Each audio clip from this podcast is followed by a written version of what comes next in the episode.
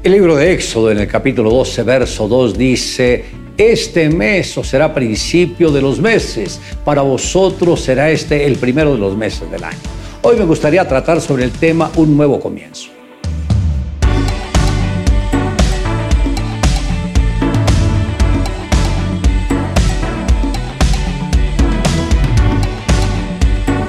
Después de haber vivido más de 400 años bajo la opresión y esclavitud en la tierra de Egipto, el Señor establece lo que vendría a ser un nuevo comienzo para la nación de Israel.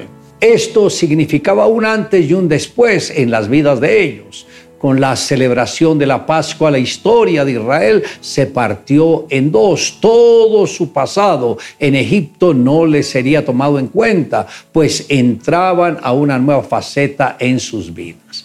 Algo similar fue lo que aconteció con la vida de Jesús, pues con su nacimiento, su ministerio, su muerte en la cruz y su resurrección de entre los muertos partió la historia de la humanidad en dos.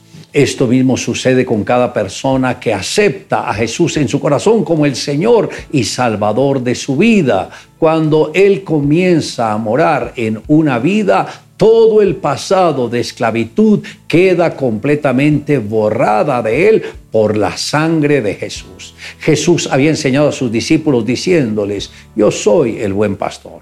El buen pastor su vida da por las ovejas. Esto está en el Evangelio de Juan, capítulo 10, verso 11. Cuando Jesús se enfrentó a la muerte, ésta lo hirió, pero la sangre derramada por nuestro Redentor salpicó el dintel y los postes de la casa, y tal casa somos nosotros, los que vinimos a ser parte de su iglesia por medio de la fe en su obra redentora, y de esta manera su sangre nos ha dado protección permanente. Por lo cual también Jesús, para santificar al pueblo mediante su propia sangre, padeció fuera de la puerta. Fue lo que plasmó el escritor a los Hebreos en el capítulo 13, verso 12. La ofrenda que agrada a Dios es aquella que va respaldada por la sangre, y me refiero a la sangre de Jesús. Solo hay un camino para que el rebelde se convierta en una persona recta, y es a través del sacrificio de Jesús. La gracia de Dios va más allá de lo que imaginamos, pues su Hijo decidió tomar nuestro lugar y pagar el precio del castigo que nosotros merecíamos por nuestros delitos por medio de la sangre que Él derramó, nos reconcilió con Dios. Y en la última cena, el Señor Jesús tomó el pan y dio gracias y lo partió y les dio diciendo, esto es mi cuerpo que por vosotros es dado, haced esto en memoria de mí. De igual manera, después que hubo cenado, tomó la copa diciendo, esta copa es el nuevo pacto en mi sangre, que por vosotros será derramada. Estas fueron las palabras pronunciadas por Jesús horas antes de comenzar su agonía. La copa representa su sangre, que fue el precio que el Señor tuvo que pagar por nuestra redención. El lugar más íntimo del Padre Celestial se conoce como el lugar santísimo, que fue a donde Jesús entró después de su muerte, resurrección y ascensión al cielo. Esto significa que cada uno de nosotros también debemos estar listos para cuando tengamos que partir a nuestra morada eterna. Dick Hoyt, padre, y Rick Hoyt, el hijo, Juntos compiten en maratones, triatlones y otros desafíos físicos. Rick tiene una discapacidad que adquirió en el momento de nacer por falta de oxígeno en su cerebro, debido a que su cordón umbilical se enredó alrededor de su cuello, lo que le produjo una parálisis cerebral.